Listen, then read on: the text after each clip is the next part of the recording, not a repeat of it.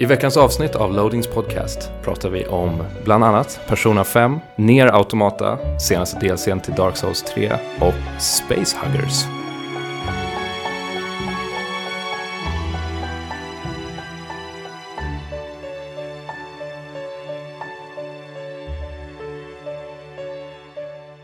Hej och välkomna till Loadings podcast avsnitt 166 med mig David Grundström och eh, Viktor Sjöström. Ja, Vi har även med oss en gäst den här veckan, Daniel R. Det stämmer mycket bra. Hej och välkommen. Tack snälla. Och vem, vem är du då för, för folk som kanske inte skulle vara så bekanta? Ja, jag har jobbat i branschen helt enkelt, speljournalism i, ja, sedan 2005 i alla fall. Började med Play One och gled sen in på hela Reset Media-tåget när eh, Play One slogs ihop med Reset och bildade Level. om man, om man backar bandet lite, vad, eh, Player One. Jag vet vad Player One Ja, det är sant. Det är sant. Eller, det ja, vi, man, vi i det kanske man, vet vad Player det One kanske är. man inte ska ta för givet. Det var en eh, gammal speltidning i Sverige helt enkelt. Gjordes av ett gäng entusiaster. Eh, som eh, mycket fokus på japanska spel och eh, japanska stiluttryck kan vi säga. Vissa av oss jobbar nu fortfarande med, med Level då. Jag tror att jag fortfarande har kvar någon Player One-tidning från ja, 2005 eller 2006 som ger mig så här 5% rabatt på Super Potato. Det, den, den ska du ta med. Den Ja. ska du ta med nästa gång Ja. du är där, helt klart. Vem vet? det Jag har tänkt det. Någon Vilken, gång eh, åka till Tokyo. vilken, vilken tidning är det? Kommer du ihåg omslaget? ser Jag ut? kommer absolut inte ihåg. Jag tror det var kanske någon Final Fantasy-omslag. Ja, okej. inte. ja, tolvan kanske i så fall. Nej, det är lite Det, det var något ja. ganska stort uppslag om just Super Potato och Ja, hur den okej. butiken fungerar. Jag, jag har ett eh, nummer, jag tror jag bara har ett nummer av Player One och det är det med eh, Katamari Damacy på framsidan. Och jag kommer ihåg att jag tyckte att det var, det var ett lite konstigt val att sätta det på omslaget av en speltidning. För vid det laget, eller på den tiden så var ju inte Katamari ett känt spel utan det var ju Precis. ja, det första spelet. Det omslaget var lite innan min tid, men eh, jag kommer ihåg att jag, det var en av anledningarna till att jag sökte till tidningen. Om jag inte minns, om jag inte fabricerar det här minnet nu. Eh, för jag tyckte det var så coolt att sätta den typen av spel på, eh, på, på ett omslag helt enkelt. Och eh, jag tror att det omslaget sålde jättedåligt, men vi var stolta, eller ja, de som gjorde tidningen då var stolta ändå. Eh, jag tyckte det var ett coolt statement helt enkelt. Men du har varit nu med, med Reset Media rätt länge. Ja, rätt länge. Jag kan inte ens räkna upp alla år. Eh, Det är jag, mycket. Jag vet att du var väldigt aktiv på, på loading-forumet, kanske är fortfarande. Men Mm. när, när jag var som mest aktiv också. Mm, mm. Jag att, att du dök upp i trådar. Jo, ja, det var en tid när jag hängde där extremt mycket. In, inte så mycket längre, men eh, jag är glad att forumet finns kvar. Och det, är- det är alltid kul att kika in där ibland och lägga in någonting.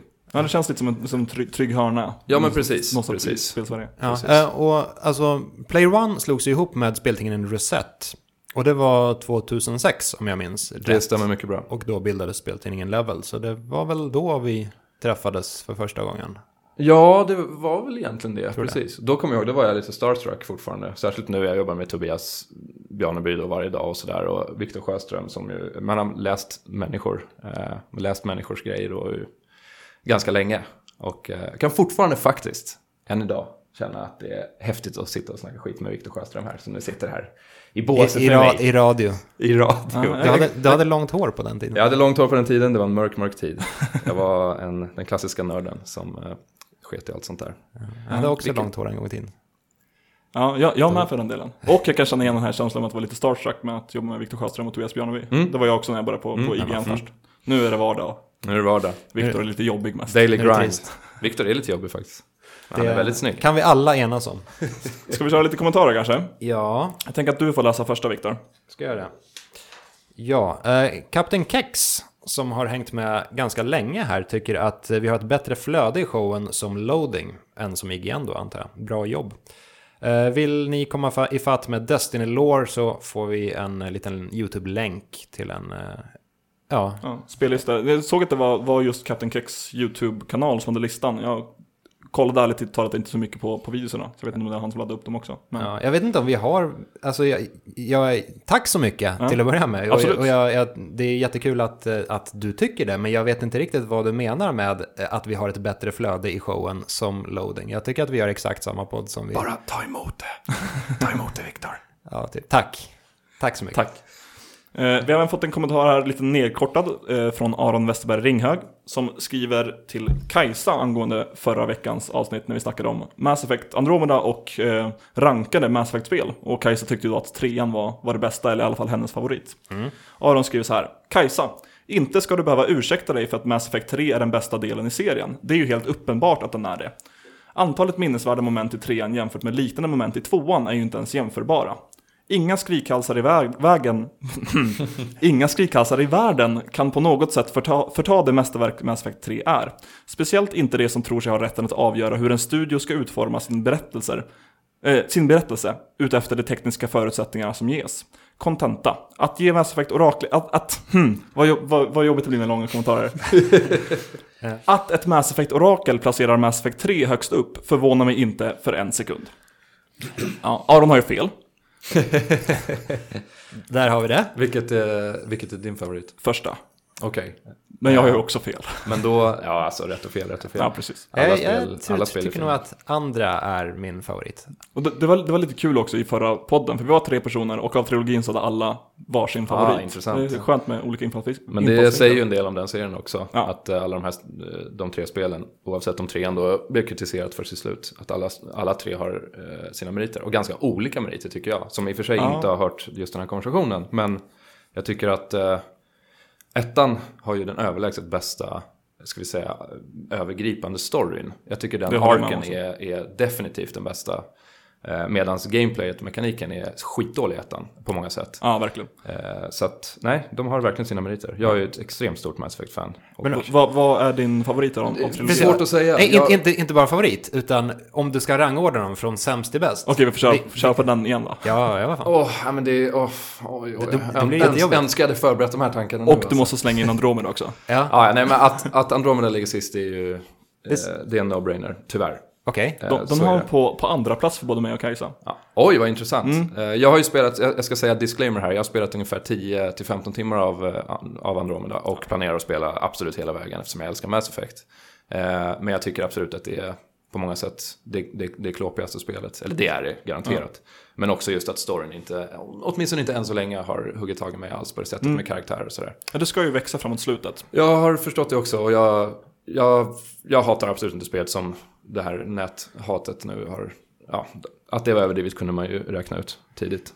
Men Så- eh, det, så- det, är garanterat, det ligger garanterat sist i, i min lista i alla fall. För tillfället. Eh, men okej, Vilk- ja. väldigt svårt. Jag skulle nog ändå faktiskt sätta trean på plats tre då. Det är alltså sämst i Det är trilogin. sämst i originaltrilogin, men sämst ett, det är verkligen fel ord. Jag tycker trean är Minst bäst. spel. Minst bäst kan man säga. Minst uh, minnesvärt kanske på... Ja, jag hör ju till de fyra människor i världen kanske som inte hade problem med slutet. Eh, jag väntade också på den här patchen. Mm. Att de, eh, ja, jag tog så god tid på mig med spelet. Jag tog allting, 100%, varenda sidequest, allt. Jag patchade till och med själv genom att sp- spara ut min sparfil på ett USB-minne. Eh, och ändra i själva spelets kod. Eh, alltså i, i, i sparfilen. Tog bort någon klammer eller vad det var. För att en sidequest hade buggat så jag inte fick 100% readiness för, min, eh, eh, för, för spelets slutskede. Det väntade jag på att någon skulle fixa en sån eh, förklaring till hur jag gjorde det då. I alltså månader innan jag fortsatte spela. Så på den nivån är jag Mass Effect-fan. Jag, jag kan, eh, en liten inställning, jag Ja. kan tycka att det ändå finns något lite, så här i efterhand, något lite halvcoolt i, i att Mass Effect 3s ursprungliga slut inte hade typ några val. Det hade ju färgvalen, men Mm. det kändes inte som några val. Att det är en trilogi som är präglad av val, Mm. men som sen bara, nej, du får inga val. Deal with it. Ja, alltså någonstans, jag, jag, jag förstår, nu ska vi kanske inte prata om det här hur länge som helst, men nu, eh, nu, det önskar, nu, nu önskar jag att jag hade varit med förra veckan helt enkelt. Eh, jag kan förstå de som verkligen tycker att de här, vi har en trilogi med val som leder upp till val, också cross-game, alltså mellan spelen, eh, som, som verkligen spelar roll, vilka karaktärer lever och dör och sådär. Att avsluta det med ett med väldigt binära val som har- egentligen inte har någonting med någonting att göra. Jag kan förstå att man känner sig lite snuvad där. Men jag, nej, jag, jag, jag personligen var jättenöjd faktiskt med, med de valen jag fick där. Jag fick välja det här, kommer jag ihåg. Eh, det, jag tog det valet när eh, syntetiskt organiskt liv går ihop och blir rätt. Och det för mig är liksom, det var ungefär där det jag jobbade Det för i hela serien eh, indirekt. Så att för mig, för mig blev det det perfekta valet verkligen. Jag var jättenöjd. Men, eh, trean, plats tre. Sen är det svårt mellan ettan och tvåan tycker jag. Jag tycker de är bra på så olika sätt. Jag tycker båda har så fantastiskt bra karaktärer. Ettan har inte Jack dock. Eh, Jack är bra, inte min favoritkaraktär dock. Jag var lite, lite sådär, det ska man absolut erkänna, man var lite fånigt uh, betuttad i henne för att hon var så jävla cool, absolut. Hon var ascool. Eh, hon var så jävla fucking cool var hon. Tråkig romans dock. Ja, jag tog aldrig romans med henne. Vi, Nej. kanske, vi Hon- kanske återkommer till romans. Jag, jag ser, när jag sneglat på eh, dagens konstiga, eller så här, eh, roliga fråga som ni har sen, Ja. så kanske jag återknyter tillbaka till Mass Effect-romanser har jag, har jag planerat nämligen. Men, eh, ja, nej, ettan och tvåan är svårt för mig. Det är svårt. Jag skulle kanske sätta tvåan högst ändå, för att det är ett bättre spel, eh, i, där alla beståndsdelar funkar bättre, för det gör det. Men ettan har den klart bästa övergripande storyn med Sarin och, och alla de här grejerna. Eh, Och hela grejen med Reapern i mitten av spelet. Precis, jag tycker, med ja exakt. Det är så Jävla jävla bra. Den scenen har jag kollat på YouTube bara för att höra röst. Alltså, det, åh, och det, åh, jag saknar det i Mass Effect eh, Andromeda nu. Just röstjobbet är så mycket sämre tycker jag. Ja. Det finns inte en enda karaktär än som jag har anknutit till röstmässigt. Och det är så här, det har de lyckats så bra med i de tidigare spelen. Alla karaktärer nästan som har en stor roll i huvudtrilogin, i originaltrilogin, har jättebra voice actors. Ganska ja, stora röster bakom sig också. Ex ja, men, ja men precis, och liksom att de låter unika. De Mm. låter häftiga på, på, på varsitt sätt hela tiden. Några, några människokaraktärer kanske undantag och sådär men Jag tycker att eh, hon, Dr. Lexi, eh, doktorn på skeppet, Mm. eh, som voiceas av Natalie Dormer. Just det. Hon, det, det är rätt duktigt. Men Hon är helt okej, även huvudrolls, om man, om man spelar tjej i spelet som Ja. jag gör så eh, hon är helt okej också. Alltså de är okej. ja, jag spelar, spelar snubbe, han har också helt okej Ja, röstskådespel. ja. men det, Det är alltså, ingen som sticker ut liksom. Nej, och så finns det några som är så otroligt dåliga tycker jag. Det är ju någon känd, någorlunda känd snubbe som är, är från Silicon Valley kanske? Ja, N- Niraj. Ja men precis, som spelar den här uh, Salarian-chefen. Och det är bland, faktiskt bland det sämsta jag hört i voice acting-väg sedan Playstation 1-eran. Det är så att jag tror att det är placeholders ungefär som Ja, är alltså, kvar. jag, jag läste på nyl, det här blir ett kul sidospår, men det får, får gå, vem bryr sig? Det, Det får gå, det får Det är gå. vår podcast, vi gör vad fan vi vill. Vi gör Ja. vad fan vi vill. Eh, jag, jag läste igenom en lista på skåd- röstskådespelare i ettan nu när jag höll, höll på att spela tre, Mm. eh, Andromeda. Bara för att ha någon referens. Och ah shit, var det här den personen och den här den personen? Så jag kände igen massa Ja, röster. Och, men, men jag hade inte tänkt på det när jag spelade spelet. Men med Mass Effect Andromeda, när man träffar den här Salarian som röstas av eh, han som spelar Niraj i Silicon Valley. Jag hörde direkt att det var han och det förstörde så mycket för mig. Ja, okej. Ja, det hade jag ingen aning om. Ja. Ja, märkligt då att han fick reprisera den rollen. Eh, Men folk kanske gillar det, jag vet inte. Jag har sett folk online på forum som, som tycker om rösterna jättemycket och sådär. Så det kanske är en smaksak. Men för mig blir det, det blir, nästan pajas dåligt alltså ibland. Och det gäller många av de där rösterna. Men, ja. Och en, en sista viktig Mass Effect-fråga då. Vad heter din rider? Io, E-rider. precis som jag. Thank you.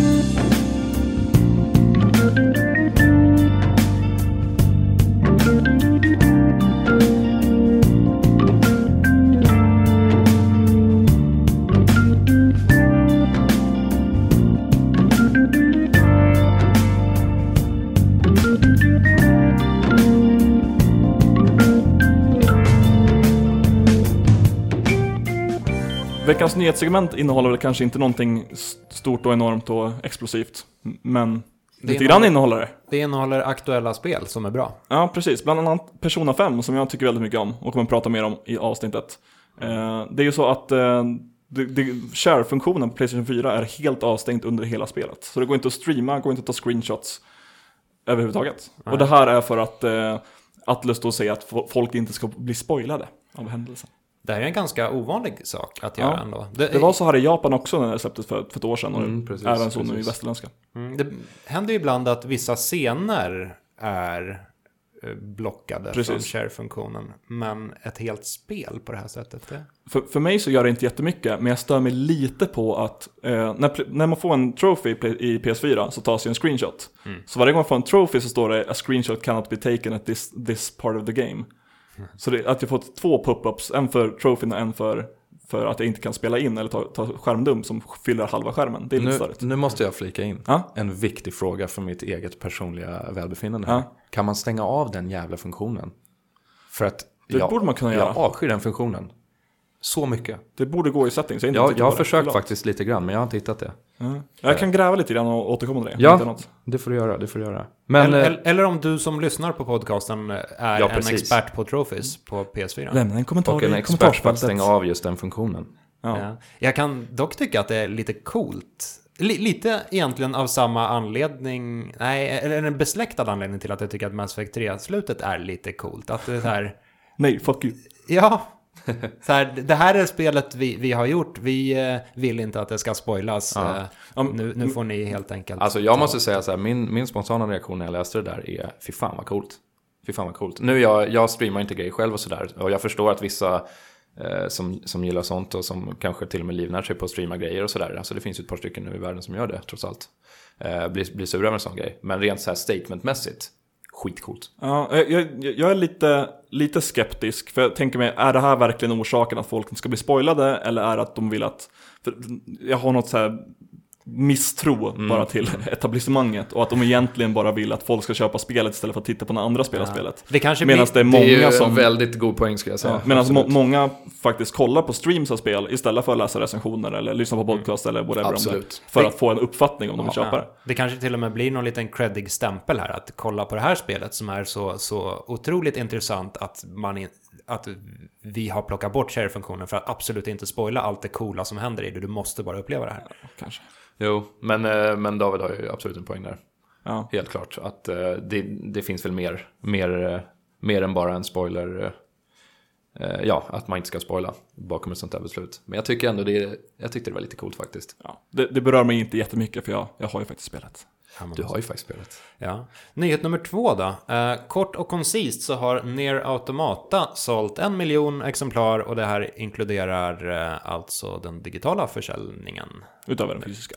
Ja, eh, så ihopslagna då. Eh, och det här är ju jättekul. Det här är en nyhet man blir glad av. Ja. Det här blir man riktigt glad av tycker jag. Vi, jag och Viktor hade lite Twitter-fade med Eller, Krig. krig om Elisabeth på, ja, på Twitter idag. Låt höra. Eh, hon, hade en omröstning om vad hon skulle spela först, om det var Nier Automata eller Persona 5.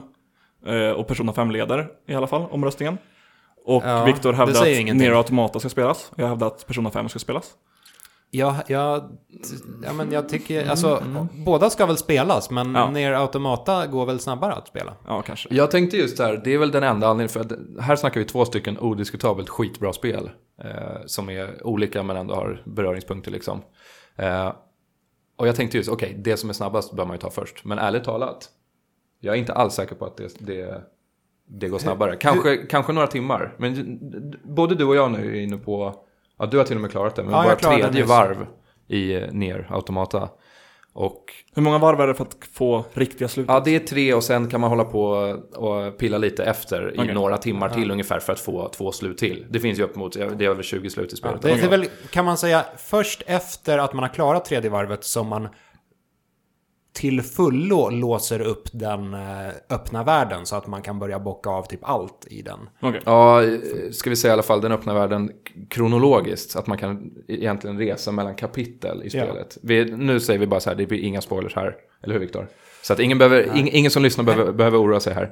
Eh, för det här är verkligen ett spel, apropå att inte spoila saker som nu Persona-teamet går ut med. Det, alltså Nier Automata är ett spel man inte vill spoila. För att det bygger ju helt och hållet på sin överraskningsfaktor. Både i story, eh, hur storyn presenteras, vad den innehåller och även i gameplay. Och det gör det här spelet så jävla coolt och så fantastiskt verkligen. Jag tycker det är...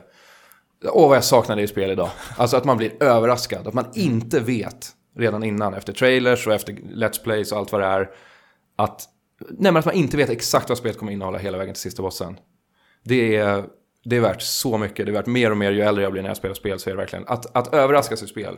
Speciellt om man, om man som oss är väldigt insatt i spelbranschen. Exakt, Att man vet ju spelen är upp, alltså vi Ja. vet ju varför spelutvecklare gör ungefär som de gör. Man lotsar in spelaren i olika korridorer, även om det är illusion av en fri värld och allt här grejer. Det, det finns så många knep. Man har ju spelat spel i ja, men så här 20-30 år, man vet det här. Men när Automata kommer från ingenstans och plötsligt bryter av i någon konstig cutscene som övergår i vad som måste beskrivas som en slags top-down schmupp och sen blir, ja men nej, nej, det här är verkligen inte ett spel man ska eh, prata för mycket om i, på, på detaljnivå, mer än att spela det. Så att jag kan hålla med, jag har inte spelat lika mycket Persona 5 som, eh, som eh, du har eh, David, men Hur, hur, la- vad står det på din sparfil? just det, just det. det var, min, min, det jag, jag har just klarat tredje varvet och Mm. jag tror att jag ligger på runt 45 timmar. Ja, just det. Jag är nog lite, lite snabbare då. Jag är på under 40, men mellan 35 och 40 tror jag. Eh, och då tänker jag, Persona 5 är, visst att det är ett långt stort spel och sådär, men det är inte, jag har förstått att det är mycket mer fokuserat än vad ett, liksom dagens open world-spel är. Ja, absolut. Eh, Så att jag kan tänka mig att det kanske också tar runt så här 40 timmar, eller? Eller tror du att Eh, det är... eh, Jag, jag ja, på tal om, vi, vi har fortsatt Twitterbråk på, på Twitter. Ja, vilket med jävla Viktor. bråk alltså. Ja, Det var Eh, obehagligt. det var avföljningar och blockar och Ja, nej, fy fan alltså. eh, tjafsat i alla fall. Nej men jag, har spelat ungefär 35 timmar, 30-35 timmar persona Mm, och tror att jag är halvvägs. Men då fick jag en kommentar från, från en annan användare som sa att 35 timmar är inte ens nära halvvägs. Okej. Och han hävdar att det är typ 100 timmar långt. Men det beror lite på hur man spelar. Jag, jag gör inte allt, utan jag kör ganska... Men då tycker jag, baserat helt på... För då är det bevi- då är bevisligen att man kan plöja ner mycket mer tid i det. Även om man gör alltid ner så kommer det inte ta 100 timmar liksom. Nej.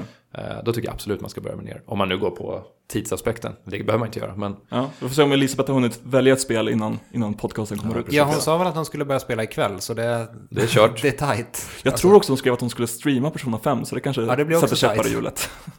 Ja, det kan hon ju glömma då. Ska vi köra en sista nyhet då, angående Mass Effect Andromeda? Tillbaka till det. Ja, och det här är gamla nyheter när podden kommer ut. För i, i torsdags, alltså igår när man lyssnar på den här podden, eh, så släppte Bioware en uppdatering till spelen som ska förbättra upplevelsen. Bland annat ska karaktärernas ögon bli bättre och det blir möjligt att hoppa eh, cutscenes när man reser mellan planeter, vilket är någonting jag klagade på jättemycket. jag prata om. Det ska vi prata om. Hela det här cutscene, välj planet, För jag kan tänka mig så här, när jag, när jag... Förlåt, var du, var du klar förresten? Ja, typ. Ja, Okej, okej. Nej, för just den där funktionen. Man reser mellan planeter i spelet för de som inte vet att eh, man kan scanna planeter, man, eh, ja, precis som man gjorde i de gamla spelen. Bara att det tar mycket, mycket, mycket längre tid den här gången. För en dum cutscene mellan varje liten grej. Och den cutscenen är, och nu skämtar jag inte ens, bland det bästa i spelet för mig. Jag älskar den cutscenen. När man åker genom jag rymden. kommer aldrig, när jag får funktionen att... äh, För först blir jag förvånad, bara så, det här är ju helt bisarrt. Hur kan de tvinga en att se på det här varje gång? Det är Ja. helt sjukt. Och jag tänkte, är det en eh, fråga om LOD, alltså loading-steg till exempel? Ja, för precis. att ladda in olika texturer på planeten och sådär. Som sagt, man vet hur spel funkar. Eh, Men, men, men jag lärde mig så fort att bara, inte bara uppskatta utan älska den funktionen. Eller den påtvingade featuren snarare. Det är så jävla coolt, för jag älskar, jag älskar rymden, jag älskar astronomi, jag älskar allt sån här astrofysik och allting sånt. Eh, på lekmannanivå naturligtvis. Men när ett spel verkligen gottar sig i den här skiten, i du vet en ganska snygg stjärnhimmel, Ja. coola planeter. Jag sitter ju och läser upp högt för mig själv för att jag saknar rösten från de tidigare spelens eh, codex eh, inlägg. Jag sitter och läser högt för mig själv där jag sitter i soffan. All fakta om alla planeter.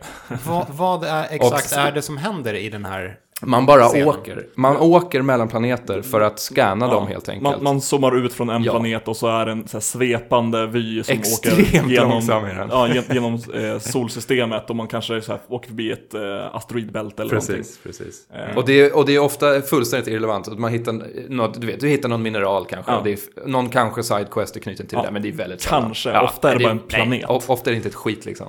Så att jag förstår verkligen att folk blir galna över det där. Ja, Alltså, jag tror verkligen du är en sitt minoritet som Ja, nej, det. alltså det, det är väl jag. Det är väl jag. Och kanske någon utvecklare som också är helt sjuk i huvudet. Men för mig är det verkligen, jag kommer inte skippa det där. Ja. Och eh, visst, jag är glad att funktionen läggs till för de som tycker det är tråkigt. Men jag älskar det där. Det är där spelet är som bäst för mig, på riktigt. Rymd. Dystert Ry- eller fint? Smaken är som vaken. Ja, Så är det. Eh, Men sen med de här, ja, att de ska förbättra animering och så här, ganska förvånande faktiskt. Det var ju det som fick så sjukt mycket kritik nu innan release. Man såg alla de här giffarna och sådär. Eh, Och visst, man har lite, man tar det med en nypa salt. eh, Även innan att, okej, alla spel är buggiga och sådär. Eh, Och folk lägger upp för att det är kul och det blir ett drev och det blir näthat och allt sånt där. Eh, Men, men att spelet är trasigt, är ju, det är inget det är ingen fråga om saken. ingen fråga om saken, även om man spelar på PS4 Pro där det ska vara bättre och sådär. Ja, så jag, det- jag har haft problem när jag går ur en konversation, att min Ja, rider bara står och snurrar och Ja, inte kan röra på den. grejer också. Jag, Så lyckas jag tajma in och prata med NPCn igen och sen komma ut och då funkar det. Ja, som, som i verkligheten. Det är, ja, precis. Det är väl ingen, det är väl ingen skillnad egentligen. Nej, nej men så att, att de direkt går in och patchar upp det tycker jag är jättebra. Däremot är det verkligen, jag är också glad att spelet har blivit kritiserat, att det, att det har så pass lågt, inom citationstecken, eh, snitt på Metacritic. Ja, just det. Vi, vi kollade upp det alldeles i, Ja, det har ju här, nu igen här. Sistens. Eh, det gamla spelet Nooby Nooby Boy har numera högre snitt än Precis. uh, Mass Effect Andromeda. Det ska, det ska nämnas här att precis, precis innan podcasten så satt jag och Viktor i soffan på kontoret och pratade om Nobu Nobu Boy. som, som man ändå gör. Eh, det och- händer. Ja, nej men det händer ju. Det händer ju. Så att, nej, alltså jag är glad att spelet blir kritiserat, även om eh, en viss mått av det här hatet är, jag blir jättetrött på hela eh, gamer-communityn. Jättetrött blir jag hur jävla arga och hatiska folk är och det är hot och det är dödshot hit och dit. Eh, nej, jag, jag skäms över det där, över att vara en del av det här. Men eh, de förtjänar kritik för att någon gång hoppas man bara att företag ska sluta göra den här jävla missen och släppa ofärdiga spel. Det är alltid när det är storförläggare ligger bakom. Eh, Men i det här fallet verkar det som både Bioware själva och EA har, har gjort misstag. Verkligen. Ja, definitivt. Det kommer dessutom även komma lite fler patchar under året. Eh, eller två kommande månader till och med. Eh, det ska vara fler valmöjligheter till karaktärsskapandet, bättre hår på karaktärsmodeller och eh, förbättringar för Scott Riders romantiska alternativ. Fan vad det låter torrt. Förbättringar för romantiska alternativ. Vilken jävla kärlek det finns där alltså. Det är också nå någonting i... De borde, de borde kalla den patchen för Viagra. Så ser jag på alla mina verkliga förhållanden. Förbättringar för... Ja, nej, Ja, så- det är i alla fall lite mer konkret än Nintendos patch notes. Vad de skrev om Breath of the Ja, Wild? det. Det skulle, En bättre upplevelse. ja, det ska vara en bättre spelupplevelse i nästa patch. herregud. Skönt. Skönt. Jag gillar bättre, jag gillar bättre upplevelser. Jag, jag uppskattar det. På tal om bättre upplevelser, ska vi köra lite spelat?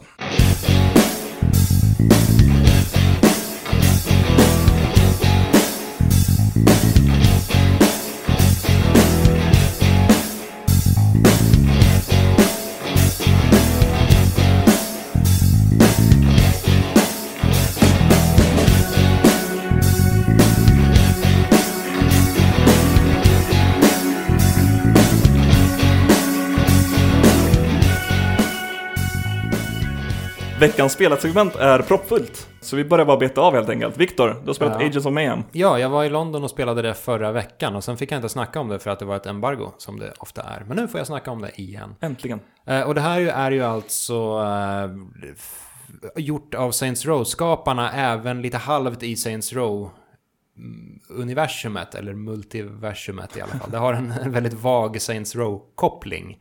Eh, och det här är ju alltså någon slags eh, spelmässig avknoppning av just Saints Row. Så det är ett öppet eh, sandlådespel med eh, starka, starkt action-tema och eh, lite så här lagom oseriös inramning. Eh, När man, lite som Saints Row. ja, men typ. när man ser trailers och sådär för spelet så ser det ut lite som att de försöker gå på lite Overwatch-känslan. Ja, precis. Är det, stämmer det? Ja, det fokuserar ju ganska mycket på eh, att man har flera olika karaktärer. Man har tre karaktärer åt gången och sen kan man byta switcha när som helst inom sitt team. Mm, okay. Eh, och när någon karaktär tar skada så taggar man ut den och så kan den Men vara är- i bakgrunden och hela det är lite som sig. Tekken Tag fast Fast inte. med Overwatch. Ja, men typ. Men, Eh, men, men är det multiplayer-centrerat? För det, det får man också känslan av i trailer tycker jag. Men eh, det kanske det inte... nej, Inte? alltså Nej. det är ju ett, det är ett open world-spel. Det är vad det är. Ett open world-spel där man själv spelar som tre personer som switchar runt. Eh, Så här är det som Och- Lost Vikings. Det brukar, ja precis, spelet beskrivs som en modern eh, arvtagare till just Lost Vikings. Fan vad Ja, coolt. Många från det ursprungliga Lost Vi- Vikings Precis. teamet gick över. Eh, nej, eh, som sagt, öppen världsspel men lite mer action kanske inriktat. Saints Row var i och för sig ganska action redan från början, men här, det är i princip bara action här. Gillar ni Saints Row till att börja med? Jag har typ spelat någon timme av trean, jag kan inte yttra mig. Jag har faktiskt eh, på gott och ont spelat alla spel i serien. Inte hela vägen, men ettan, tvåan körde jag eh, hela vägen. Och sådär. Är det inte Eh, vid trean som du blir bra på riktigt? Ja, alltså det beror på hur man ser det. Ettan var, om man ska gå tillbaka dit, det här var ju innan GTA 4 kom nämligen. Och eh, jag har alltid gillat den här genren. Eh, gillat, gi- eh, väldigt stort fan av GTA-spelen och sådär när de tog steget in i 3D. Så att jag kommer ihåg att jag på den tiden verkligen var så här, jag längtade efter nästa GTA till då vad som var ny Xbox 360 och PS3. Eh, och då tyckte jag att Saints Row var jättekul. För att det hade också ragdoll-fysik. Och det är ju, det är ju det bästa som finns. Fortfarande! Du och Viktor har jobbat för länge med varandra. Åh, men det är så jävla kul. Och jag kommer ihåg, det, det finns ju ett minispel som återkommande i serien. Där man ska skada sin karaktär så mycket som möjligt genom att hoppa framför bilar. Eh, och det minispelet har ju urartat fullständigt i senare spel. Och det hade jag, ja nej jag ska, med risk för att liksom bli hämtad av folk. eh, Och placeras på institution just nu ska jag inte säga hur mycket tid jag spenderade på det minispelet i ettan. Det var obehagligt faktiskt när jag tänker tillbaka på det. Eh, Så på så sätt tyckte jag det var kul. Det är lite som att halva min speltid i Red Dead Redemption har jag spelat Blackjack och poker i. ja, det- ja, okej, okej. Ja, nej, men precis. Alla har, alla har vi våra fetischer.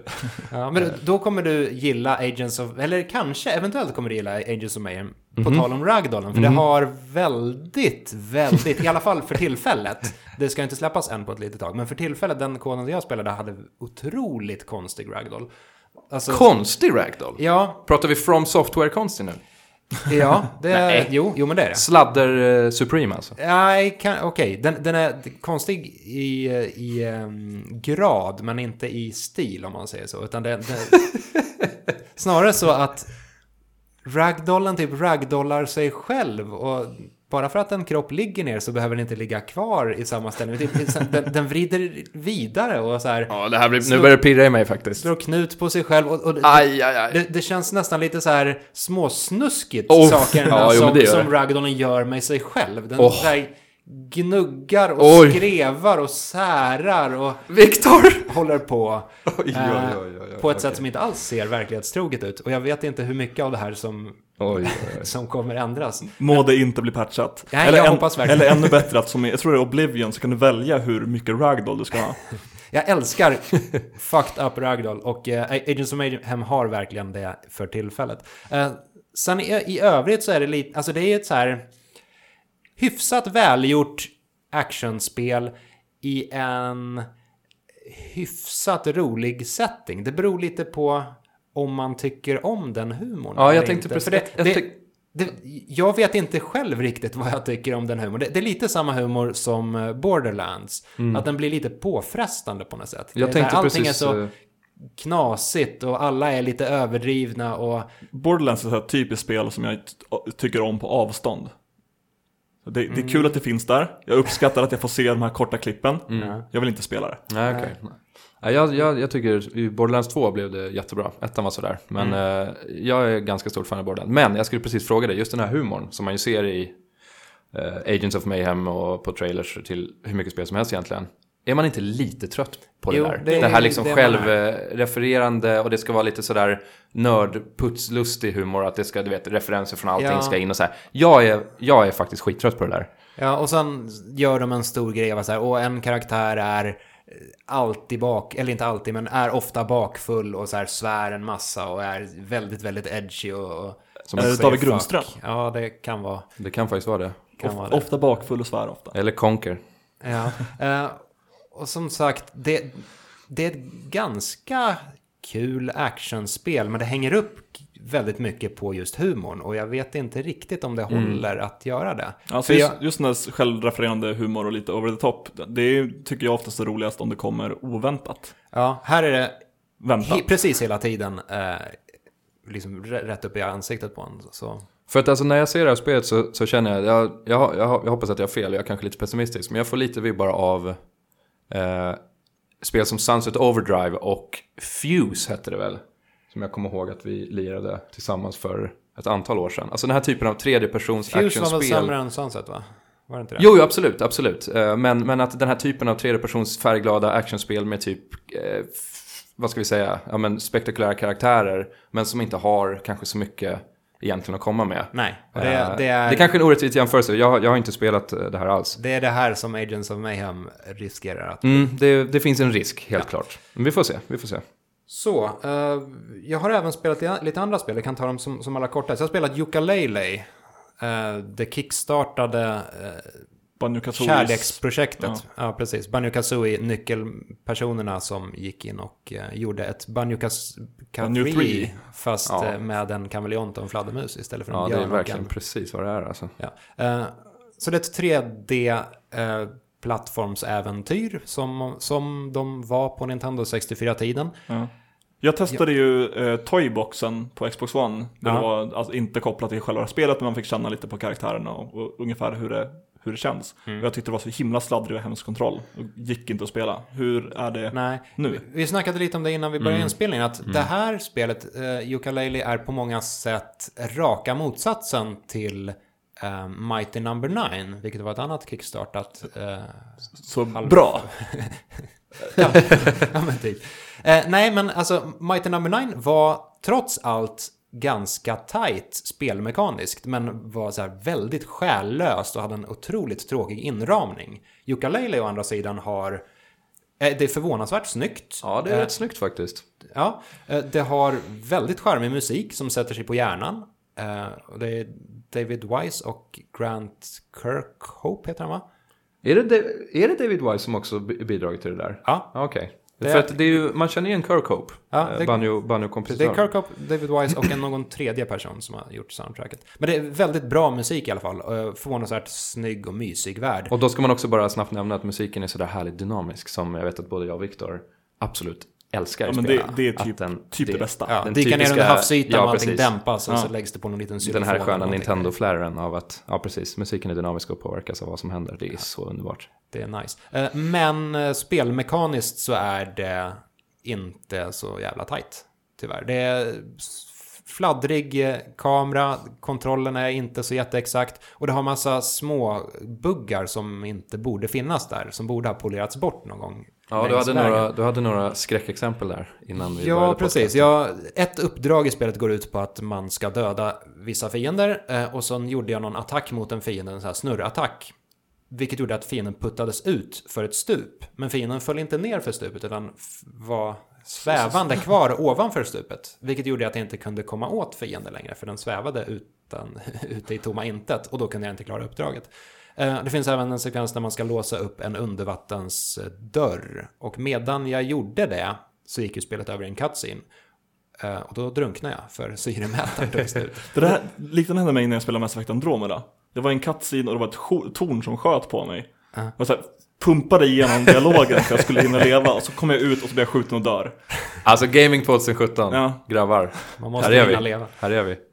Eh, Så nej, det, det skulle ha behövt rejält mycket mer puts. Ja, jag har också spelat en del Yooka-Laylee. Man vill ju gilla det. Och, ja, men alltså där, man gillar det på ett sätt. Jag har inte varit extremt peppad på hela den här revival-vågen för 3D-plattformarna just. Men jag har liksom blivit det lite ändå för att det är mysigt. Alltså det ordet, det, det ordet, det är mysigt. Det är ganska fina färger, väldigt fina färger. Det är eh, mysiga små världar att utforska och sådär. Men man märker någonstans, alltså för mig blir det tydligt att när de gjorde Banjo Kazooie till exempel, Rare då, det här är ju inte Rare som gör Yooka-Laylee men det är ju människor som hoppat av. Eh, så det är samma människor. Eh, när de gjorde det så hade de ju garanterat hjälp av Nintendo. När det kommer till att sätta mekaniken. Ja. För att mekaniken är ju förstås ganska viktig i ett 3D-plattformsspel. Och man märker nu här att alltså, Yooka-Laylee funkar. Oftast. Men det är inte alls lika tight som de här klassiska Nintendo 64-spelen ändå var. Oavsett om man gillar Banjo Kazooie eller inte. De var, det var bra mekanik i de spelen. Det var ju nästan uppe på Nintendos egen nivå liksom.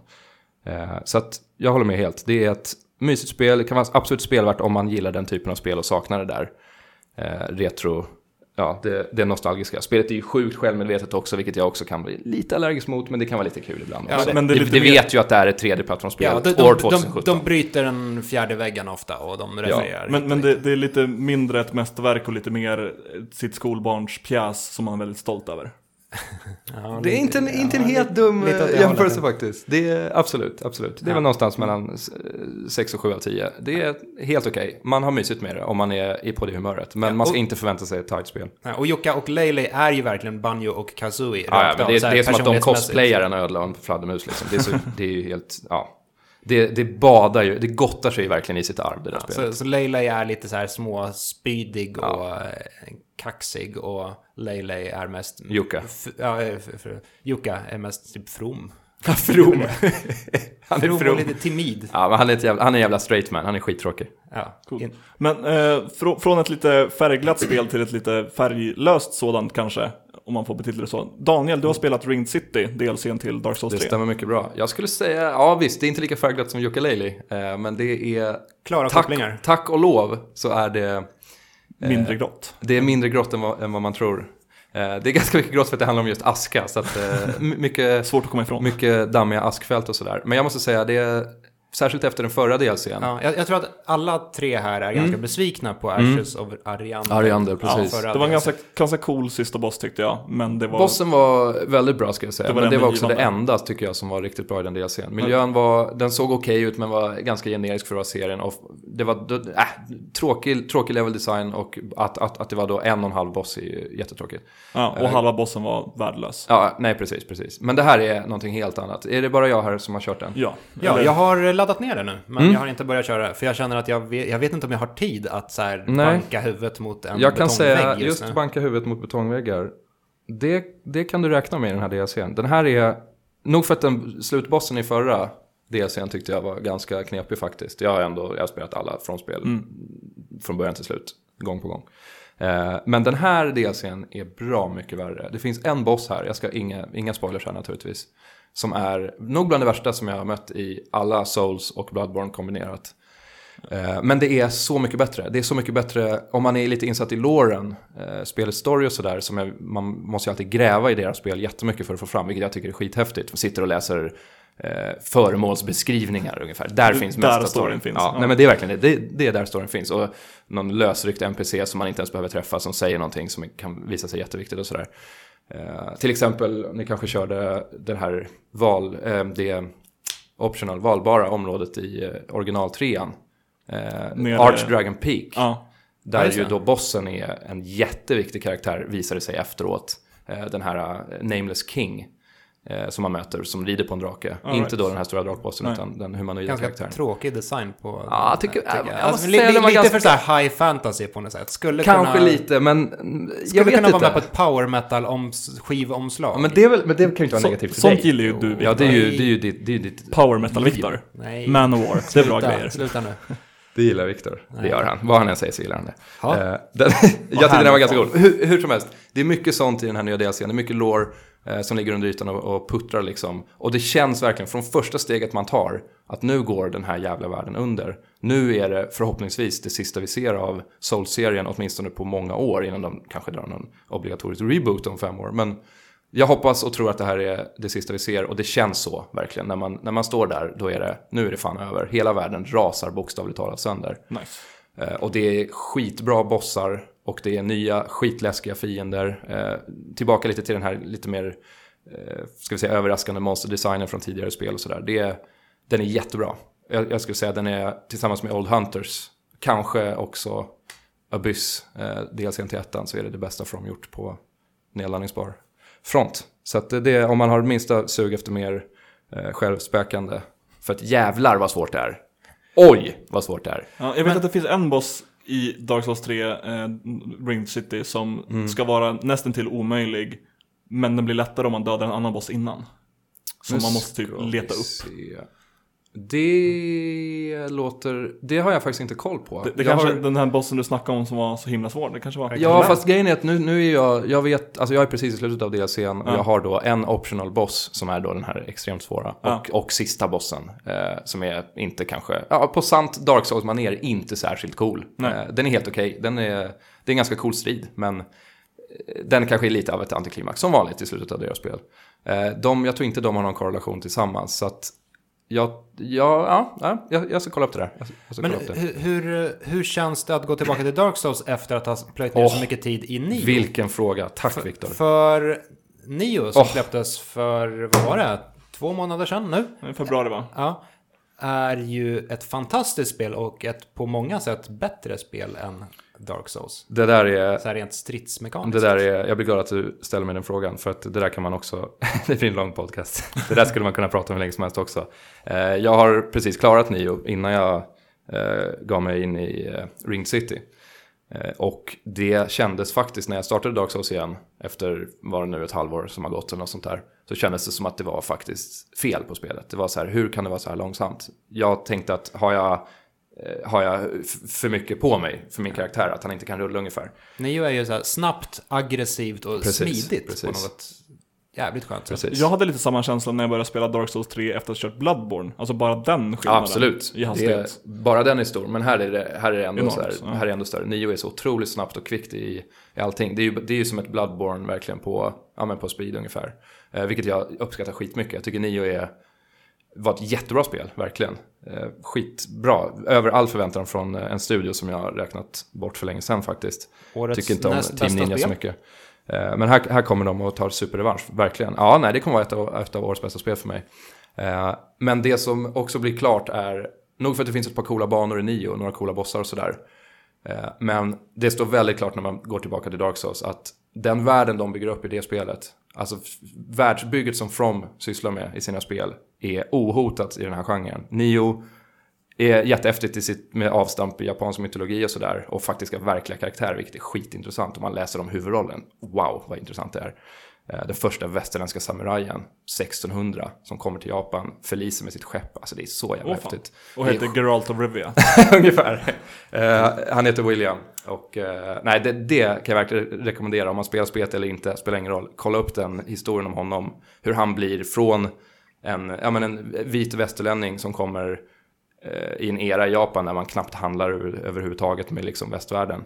Eh, och är väldigt slutet. Eh, så kommer han att bli eh, bokstavligt talat högerhanden till eh, en shogun där. Eh, I, i, Iasu tror jag han heter. Som också är en, en av de viktiga karaktärerna i spelet. är, är, är det samma plott som The Last Samurai? Ja, nej, nu ska vi se. Det är samma plott som, åh, Tom Cruise var ju en av de sista, eller han var ju den sista. Han var en av de sista, Nej, precis, eller, eller var han precis. kompis med den sista som är? Ja, nej, det, det är inte samma grej. Däremot är det eh, Shogun. Shogun, hela den, alltså boken Shogun Okej. är baserad, eh, ganska löst baserad på just den här karaktären William också. Eh, så att det, det finns en populärkultur. Hur som helst, så när man börjar spela Dark Souls så märker man just hur otroligt mycket häftigare deras värld ändå är. Eh, de har gjort det här ett tag. De har det här vridna, sjuka, alltså bara finerna man möter. Det finns väldigt tidigt i det, sen finns det en, eh, ett flera eh, antal dödsänglar ungefär som svävar, jättestora karaktärer eh, som svävar i himlen och skjuter laser mot en ungefär. Och bara de, de skriker och de ojar sig och man tänker hela tiden i deras spel, vad är historien bakom den här fienden? För det finns alltid någonting. Det finns alltid en förklaring till allting. Eh, och det måste jag säga att de gör otroligt bra, eh, särskilt i den här DLCn.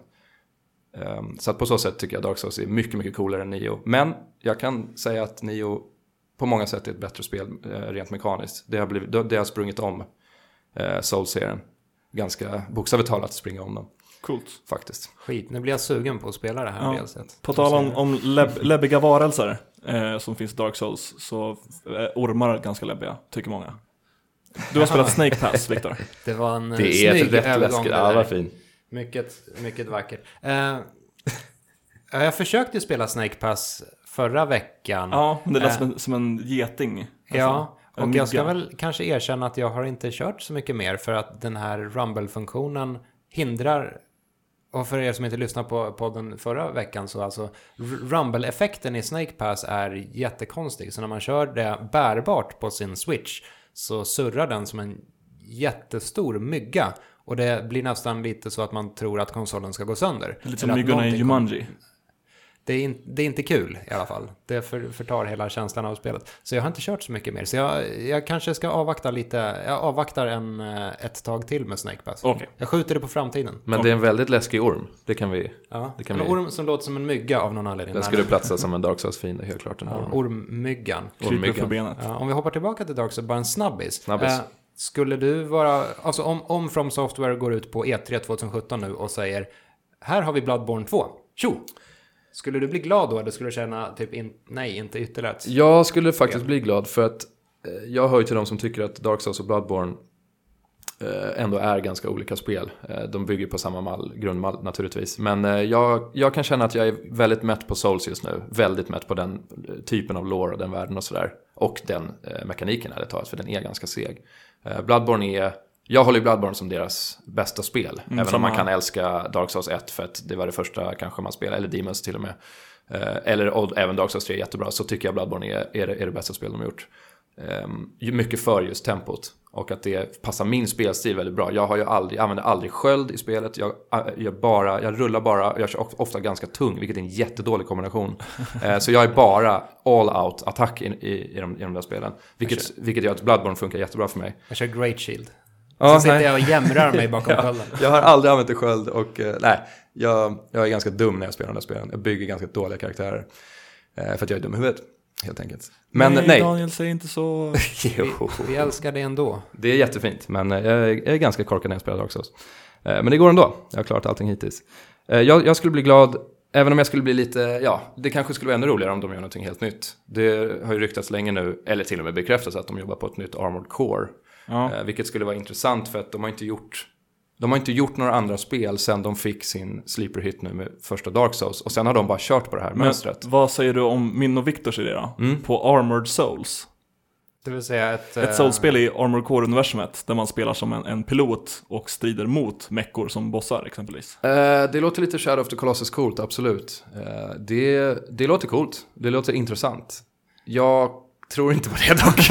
Eh, men, gärna- men jag skulle, nej alltså absolut, absolut. Vi vara även på att vrida på konceptet så att det istället är ett eh, Souls-spel men med Armored Core-mekaniken. Så man får hålla på att customisa eh, sina monster. Byta i armar och Ja, skit. precis. Lägga Men på det extra skulle ju- tentakler och ögon och... Det skulle ju innefatta då att den då, jag menar, eh, jaha, ja du menar att det inte är robotar?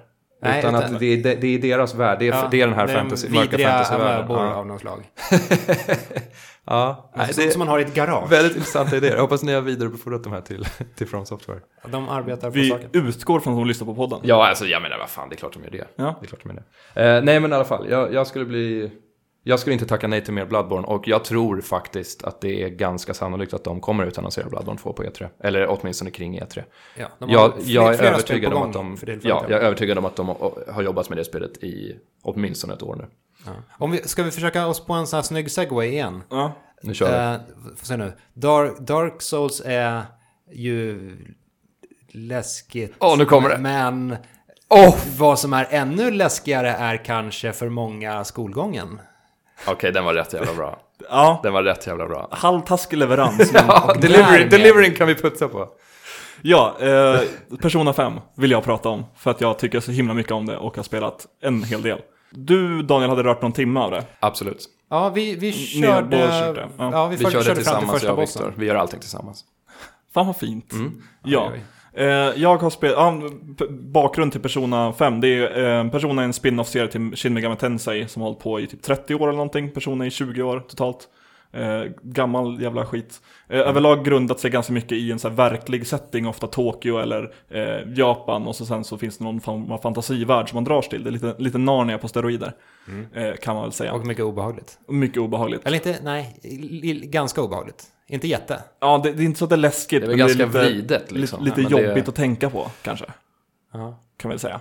Eh, Persona 5 är det enda spelet jag spelat i den här serien. Jag har ingen Mm, relation till de okej. tidigare överhuvudtaget. Annat än jag har jag varit sugen på 4 och 3 för en kompis Mm. som snackar så mycket om det. Speciellt 3 för man skjuter sig själv i huvudet för att eh, summona sina personer, så det är coolt. Det är jävligt coolt. Eh, Persona Som 5 i alla fall utspelar sig med att man tar, tar rollen som en namnlös protagonist som man får döpa själv, så den inte längre är namnlös. Min heter David Grundis. för det fanns för få för att ha grundskola. Typiskt, eh, typiskt japanskt skol, eh, tycker jag. Ja, det är kul när läraren säger Now then Grundis-san. Eh, Ja, men det är realistiskt. Det är Ja, realistiskt. det, det är toppen. Man, man har i alla fall blivit eh, anklagad för eh, misshandel av en, en kar som står och hetsar någon ung flicka att följa med honom in i bilen eller något liknande. Så säger man till honom att nej, sluta, så ska man inte göra. Och då är han full och ramlar i marken och säger att han ska stämma. Det slutar med att man får ett, en prick i brottsregistret, blir skickad till Tokyo, man bor någon annanstans innan, eh, och hamnar i en form av fosterhem. Eh, bor i vinden av ett café. Och måste då börja gå en ny skola, träffa nya människor, är eh, stämplad som en outsider och ingen riktigt tycker om en. Eh, men man börjar träffa andra lite, ja, människor som också är, är outsiders och formar en form av vänskapskrets. en form av podcast. Ja, eh, som heter Loadings Podcast. Hej och välkomna. I, I den här världen så är det massa människor som typ eh, börjar gå bananas och typ kro- krockar med tåg eller derailar dem eller bara är dumma i huvudet. Eh, som beror på någonting övernaturligt. Och det visar sig snabbt att man kan ta sig in i folks typ hjärtan eller sinnen. Och då tar en alternativ form där ens eh, namnlösa karaktär heter Joker. Eh, och massa andra får då sina kodnamn. Eh, och man blir... Eh, Av en liten katt. av en liten katt. Som heter Mona. Eller det är hennes kodnamn i alla fall. Eller han är det till och med. Som Sailor Moon. Typ så. Eh, fast... Nej, typ så. Jag, jag tänker inte köra någon, någon invändning. eh, man blir The Phantom Thieves of Hearts. som då eh, bryter sig in hos korrupta människor och stjäl deras hjärtan så de inser hur dumma i huvudet de är. Första man stöter på är eh, gympaläraren i gymnasiet som är gammal OS-medaljör och så här, skolans kronjuvel och man ska gå på skolan för det är prestigefyllt att ha honom där som tränare i volleyboll. Eh, men eleverna som, som har honom i skolan mår inte så bra, eh, kommer ofta med blåmärken och eh, plåster och det visar sig att han sexuellt antastar eh, massa kvinnliga elever och gör massa sexuella fram, framföranden, vad heter det? Fram, Ja, vad sexuellt framåt eh, kan vi köra på mot, mot kvinnliga elever. Så första uppdraget blir då att man ska eh, bryta sig in i hans mind palace, eller palace, eh, som är någon form av inception. Den, det är inte att man är drömmar men typ, och så ser han då skolan som ett stort slott som man ska bryta sig in i och alla elever är slavar och eh, det finns stora statyer av eh, typ rumpor och bröst och sen är det inget huvud eller ben. Det är, ganska, sta- det är precis som det är här inne på kontoret med. faktiskt. Ja, Precis som här inne det på kontoret. Det är synd att man inte kan visa det just nu. Det här är ju bara radioform. Men Det är Ni ganska, kan, ni kan lyssna på, på Mm. bröstpelarna här.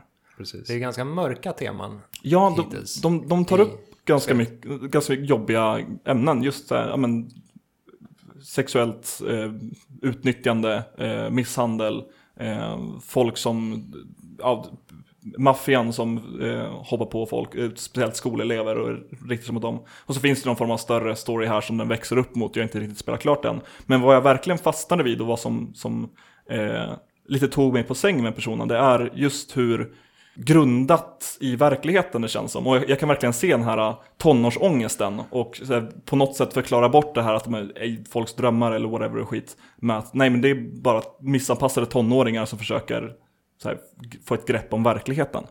Eh, och det talar till mig på, på så många sätt på grund av att man hade det inte alltid lätt i, skolan. Nej. Eh, och sen är Det- spelet också svinkul överlag. Det är så häftigt att sådana teman kan eh, eh, lysa igenom och ha- ta så stor plats i ett spel som är så eh, ytligt sett. Det, det, det är så spektakulärt och det är så Ja. otroligt stilfullt och det är så jävla snyggt och sexigt. Alltså just eh, mu- musiken, du vet den här cheesiga japanska lounge, elektron Ja. och eh, jag menar varje, varje resultatskärm efter strider är ju liksom Ja. flashig och det, är- det är så jävla snyggt. Och, och, och att det ändå då i grund och botten handlar om mänskliga problem eh, som alla, många kan relatera till i alla fall, eh, delvis. Det, det måste ju vara, vara det mest intressanta med den här precis. serien egentligen. Det, det är no någonting med att det inte är i en skum fantasyvärld där man inte riktigt bryr sig om någon och alla Mm. är bara okej, men det finns monster som går på gatorna, gå inte ut på kvällen. Mm, Eh, istället för att det är, ja, men det är högstadieproblem, eller gymnasieproblem i Tokyo eh, som man löser på lite övernaturliga sätt. Och För- just det här med resultatskärmen, eller musiken och Mm. hur allt ser ut och hur, hur det bara spelas, det är så himla nice. Men resultatskärmen så börjar ens team springa runt Mm. och det spelas någon cool jazzslinga typ. Mm. Och så den, den var snabb, effektiv och snygg. Till skillnad från att det kommer upp en textruta med här Mm. är dina items, här är din XP. Ha det så kul. Ja, men så här, varje beståndsdel av, av, av det där spelet, nu har jag bara spelat någon timme, men eh, jag kommer kasta, i, kasta mig in i det där eh, snart nog. Ehm, för så har ju serien alltid varit, i alla fall sen, ska vi säga, trean, trean fyran, femman nu. Um, allting är ju in i minsta detalj form, formgett, liksom, formgivet på ett Ja. sätt som är så jävla sexigt och snyggt och som är så... Eh, det är så jävla Japan. Det är liksom mer Japan än riktiga Japan. Och det, det är en formulering som jag, jag... Vi gjorde en unboxing-video, jag och min kollega Erik här. Mm, eh, för här- häromveckan. Ja, precis. Det var ju lite tafatt. Men jag försökte lite spontant förklara varför jag tycker Persona-serien är så cool. Och det är just att har man varit i Japan och känner känslan av Tokyo, att gå runt i de här gränderna i Shinjuku eller Roppongi och all, ja, allt det där. Sitta och ta en fylleramen eller vad man nu kan göra liksom. Det, de, de där spelen fångar den känslan bättre, alltså fan är bättre än till och med Yakuza-serien som är mycket mer realistisk, även om den också är väldigt eh, fantastisk liksom, så är det ändå, det är mycket mer realistisk framtoning. Men jag tycker att de, de, de här spelen fångar liksom ännu bättre, inte hur det faktiskt är där, men hur det känns att vara i Japan. Och det, gäller även ett spel som jag, jag nämnde det i den där unboxing-videon också. Jet Set Radio till exempel har exakt samma känsla och The World Ends With You. Jag skulle den här, säga det. Ja, nej men precis. Alltså det, är- det är exakt den här känslan att allting är hyperstiliserat. Det, det är liksom, det är larger than life, verkligen. Men de fångar på något sjukt sätt exakt hur det känns att gå i, på en bakgata i Tokyo och kolla på, du vet, dry- dryckesautomaterna där. Och eh, tunnelbanesystemet med alla skyltar. Det, det, fan mig, det är nästan kusligt. Så att jag nästan drar mig lite på riktigt för att spela det här spelet nu. För att jag längtar tillbaka så mycket till Japan. det, det är verkligen sant. Det, det, lite blir, så, det blir så starkt alltså. Du skulle ju bara kunna ta eh, ett par semesterdagar i Japan. också. Jo, jag funderar faktiskt på det just nu. ehm, att göra någonting sånt. För att jag blir så sugen nu. Alltså det här året är helt sjukt. Det här året är helt sjukt. Spelåret, nu kommer det lugna ner sig lite framöver visserligen. Men hittills, vi har fått så mycket bra spel i år. Det- det här nästan jävla allting, allting är i Japan. Ja. Det är helt sjukt. Vad fan hände? Japan var ju helt uträknade. De gör inte bra spel längre. Det är Nintendo som gör ett bra spel ibland ungefär. Men alltså vad är det här? Det är liksom Neo, vi har Ner, vi har Persona, vi har nytt Zelda. Det är, det är helt sjukt. Eh, Den, den stora japanska återkomsten. ja men faktiskt. Det, Och det är ett faktiskt nytt, så. nytt Yakuza på tal om. Absolut, Yakuza Zero ska man inte glömma heller. Det har ju liksom försvunnit lite i bruset. Fast jag har glömt lite. Ja, nej, jag med. Det har blivit så. Eh, men eh, det ligger också på spellistan liksom. Alltså det ska man ju sätta tänderna i också. Det är så jävla mycket. Och just att det, det känns som att japanska spelföretag på något sätt har bara så här, äh, nu anammar vi vad vi är för någonting. Nu försöker vi inte, nu har, vi, nu har de slutat med det här under förra generationen. Spel som Quantum Theory som kommer och bara så här, nu ska vi ha Gears of War. Du vet de här skitspelen. För att de ska försöka anpassa sig till, ja men även Binary Domain. Ganska kul spel visserligen. Men, det- jo, jag jag vet, jag vet. Binary Domain. Jag vet, men så här, anpassa sig till väst, sluta göra det. det. Det är ingen idé, vi behöver inte fler, vi be behöver inte fler sådana spel. Utan gör er egen jävla grej. Och Persona, måste jag säga, det är nog det spelet av alla nu som vi har pratat om. Ja, ner Automata kanske också. Som bäst, tycker jag, representerar att japanska spel blir bäst när de är japanska. Verkligen, för de har, alltså, det är, en, det är en annan grej, de har ett annat sätt att se, de har en annan kultur, det, det är så annorlunda. Och de här spelen är så jävla bra, det är liksom 9-10 av 10 de här spelen, allihop. Det är helt sjukt. Jag, har haft lite svårt att ta mig in i Persona-serien tidigare. Jag, har, jag, jag ska också börja spela Persona 5, men jag har inte kört några tidigare. Eh, dels för att vår tidigare kollega Fredrik Schaufelberger ofta täckte hela den delen för Reset Medias skull, så jag behövde inte spela dem. Eh, men även för att det kändes som att de ofta låg en generation fel i tiden. Så när, Alltså, Det, det är lite så här konstigt nästan att Persona 5 släpptes till PS4 och inte bara till PS3. Ja, ja men på PS3-tiden då kom så här PS2-spelen och då var man inte så sugen på att gräva fram Ja, sin gamla dammiga konsol. Och sen, Och sen kom PS, eh, Persona 4 även till PS Vita, men det ja, det, det har känt, de, de har känts föråldrade och har släppts lite fel och jag vill inte gärna gå in i mitt förråd och börja rafsa bland mina gamla konsoler. igen. behöver du inte det längre. Precis, nu för en gångs skull så ligger Persona i fas med verkligheten. Nu jävlar. I fas med Viktor. Ja, Men eh, på tal om just Persona så har ju inte vi kört en dum fråga ännu. nej. Men, men det skulle vi kunna köra nu. I Persona så bryter man sig al- alltså in i folks sinnen och stjäl deras hjärtan för att de ska inse eh, sina felaktiga beteenden. Om vi hade den här möjli- möjligheten, vem skulle, vi, vem skulle vi bryta oss in i? In before Trump. Ja, det är det enda, det är absolut första som dyker upp. Jag var så här, vilket spel är Trump med? Vi- Visst, visst kollade vi upp det här. Vi, vi, vi skulle göra en, kanske en grej för Level med politiska spelkaraktärer eller Ja. något sånt där. Visst, visst var Donald Trump med i något spel? Eh, framförallt så finns det ett gäng Donald Trump-spel, alltså så här kasinospel. Ja, men det var det precis. Ja, det var inte Från supersexigt eh, kanske. 90-talet. Det finns ju något spel där man ska spela som, det släpptes i samband med eh, när han hade sin presidentkampanj. Det är så dåligt ihopslängt indiespel där man spelar hans bodyguard och ska kasta sig framför kulor. Oh, jag, jag, eh, sidospår, jag sitter för tillfället och kollar igenom, eller kollar på Designated Survivor, eh, tv-serien. Den är inte jättebra, men den är lite småputtrig på något sätt. Alltså det är ju Kiefer Sutherland, Jack Bauer, eh, som är, eh, ha- hastigt och lustigt har blivit president för USA, för eh, resten sprängdes. Eh, Som man ju gör. Ja, och eh, det är ofta svåra situationer där han eh, får visa hur, hur ädel han är. Och det är så kul att tänka sig alla de situationerna, men så bara byter man ut eh, personerna mot Trumps människor. Så de har liksom pressekreteraren, så bara byter man, försöker man tänka sig in där att ah, okej, men nu är det Sean Spicer istället som sitter här och Åh gud. har ett dilemma. Ja. Och Kiefer skickar iväg sina barn och det är tårfyllt. Och, nej. Anyway. Var, var var vi? Frågan. Dumma frågan ja, Ja. just det. Eh, Det är ju svårt att inte säga Trump. Ja. Men vad skulle bli resultatet då? V- vad, skulle han göra när han blev klar? För i, i eh, vi tar den här gym, gympaläraren som exempel i Persona 5. När man be beserar honom och snor hans hjärta som tar formen av en, en, eh, en krona. Så blir han väldigt ångerfylld och kommer till klassen och erkänner sina misstag och sen lämnar in sig hos polisen. Vad skulle Trump göra? Han skulle behöva Exakt samma sak. Lämna in sig hos polisen. lämna in sig någonstans. Lämna in sig bara var som helst ärligt talat. Allmänt lämna in sig. Åka till Mexiko och ha semester. Han Det, skulle det låter ka- som Trump. Han kanske skulle köra en, någon slags eh, Twitter-månad när han går igenom alla sina gamla tweets och helt enkelt eh, ber om ursäkt till alla han har varit lite barsk mot. Men oh, nu kommer jag på en, en vidareutveckling av den här frågan då. Eh, ens palace i Persona 5 är ju format lite av hur man ser världen eller hur man ser sin omgivning. Hur skulle Trumps palace se ut? Eh, jag har ju faktiskt sett, eh, jag har ju spelat, Ja. vi har ju spelat igenom just eh, den här delen av spelet som du, det är väl spelets slottet. första boss kan man säga. Precis. Eh, och det skulle väl se ut lite ungefär som det tror jag. Ett slott med slavar. Ja, och massa tuttar och eh, så här, nakna kvinnokroppar och, eh, Och att han då är kung och har kronan och så här. Det är typ det. Ja. Alltså jag tror inte jag skulle ändra en enda grej alltså.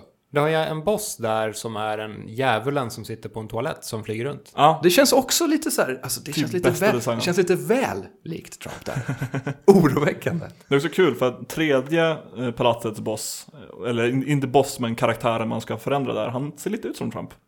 Intressant. Han är, han är tjock och har en dålig frisyr. Och vi har ju också nu senaste Pokémon-spelet. Pokémonen Gumshoes är ju allmänt känd som Trump på nätet. Det kan vi kolla upp. Gumshoes. Ja. Hur skulle Trump, Trump, bli som en, Trump, Trump nästar sig in helt enkelt. hur skulle Trump bli som en gympalärare då? Skulle han göra ett bra jobb? Han skulle väl bli andfådd av att ta sig in i gympasalen. Ja, men han behöver ju bara peka med, peka med handen. Jag tror han skulle göra ett ganska bra jobb. Jag, jag tror han skulle kunna ändå få, få folk att eh, ja, men, fucking anstränga sig. Alltså det tror jag ändå han skulle kunna göra. Han skulle kunna stå och skrika där. Snickra ihop en helt okej hinderbana. Ja, inte själv kanske. Men han kan ju säkert, någon mexikan kan göra det åt honom antagligen. Underbetald. Okej, men jag vill köra en, en annan, annan person att sno hjärtat från då. Och Gör nu är vi lite inne på världsledare och, och eh, Illuminati. Men Putin Ja. s- skulle jag, skulle jag vilja bryta mig in i. Och jag tänker mig att hans, hans palace är bara en skog, typ. Och att han går runt barbröstad och Ja, hugger ner, barbröstad är väldigt Ja. viktigt här. Mm. rider på björnar, hugger ner träd. Brottas lite med björnen också tror jag. Ja, Judokastaren. Ja, jag tror han slåss med björnar också. Som vapen har de i, i tassarna. Ja, att han, ja, att han använder björnar som vapen. Ja, Ja, okej. och Okej. rider på en större björn samtidigt. Har han, har han trätt på sig björntassar som han först har flott liksom? Kan det vara en sån K- kanske- Björnramar heter det väl egentligen? Kanske det också. Heter de ramar? Ramar, precis. Ja, Konstigt. ja nej, men det känns lite Putin faktiskt. Ja. Gamle Vladimir. Ja, nej, jag vet Ja. inte. Jag, jag, jag känner att... eh, jag hade nog feltolkat frågan lite grann. För jag tänkte lite så här när vi... Jag, jag fick den här frågan på förhand nämligen.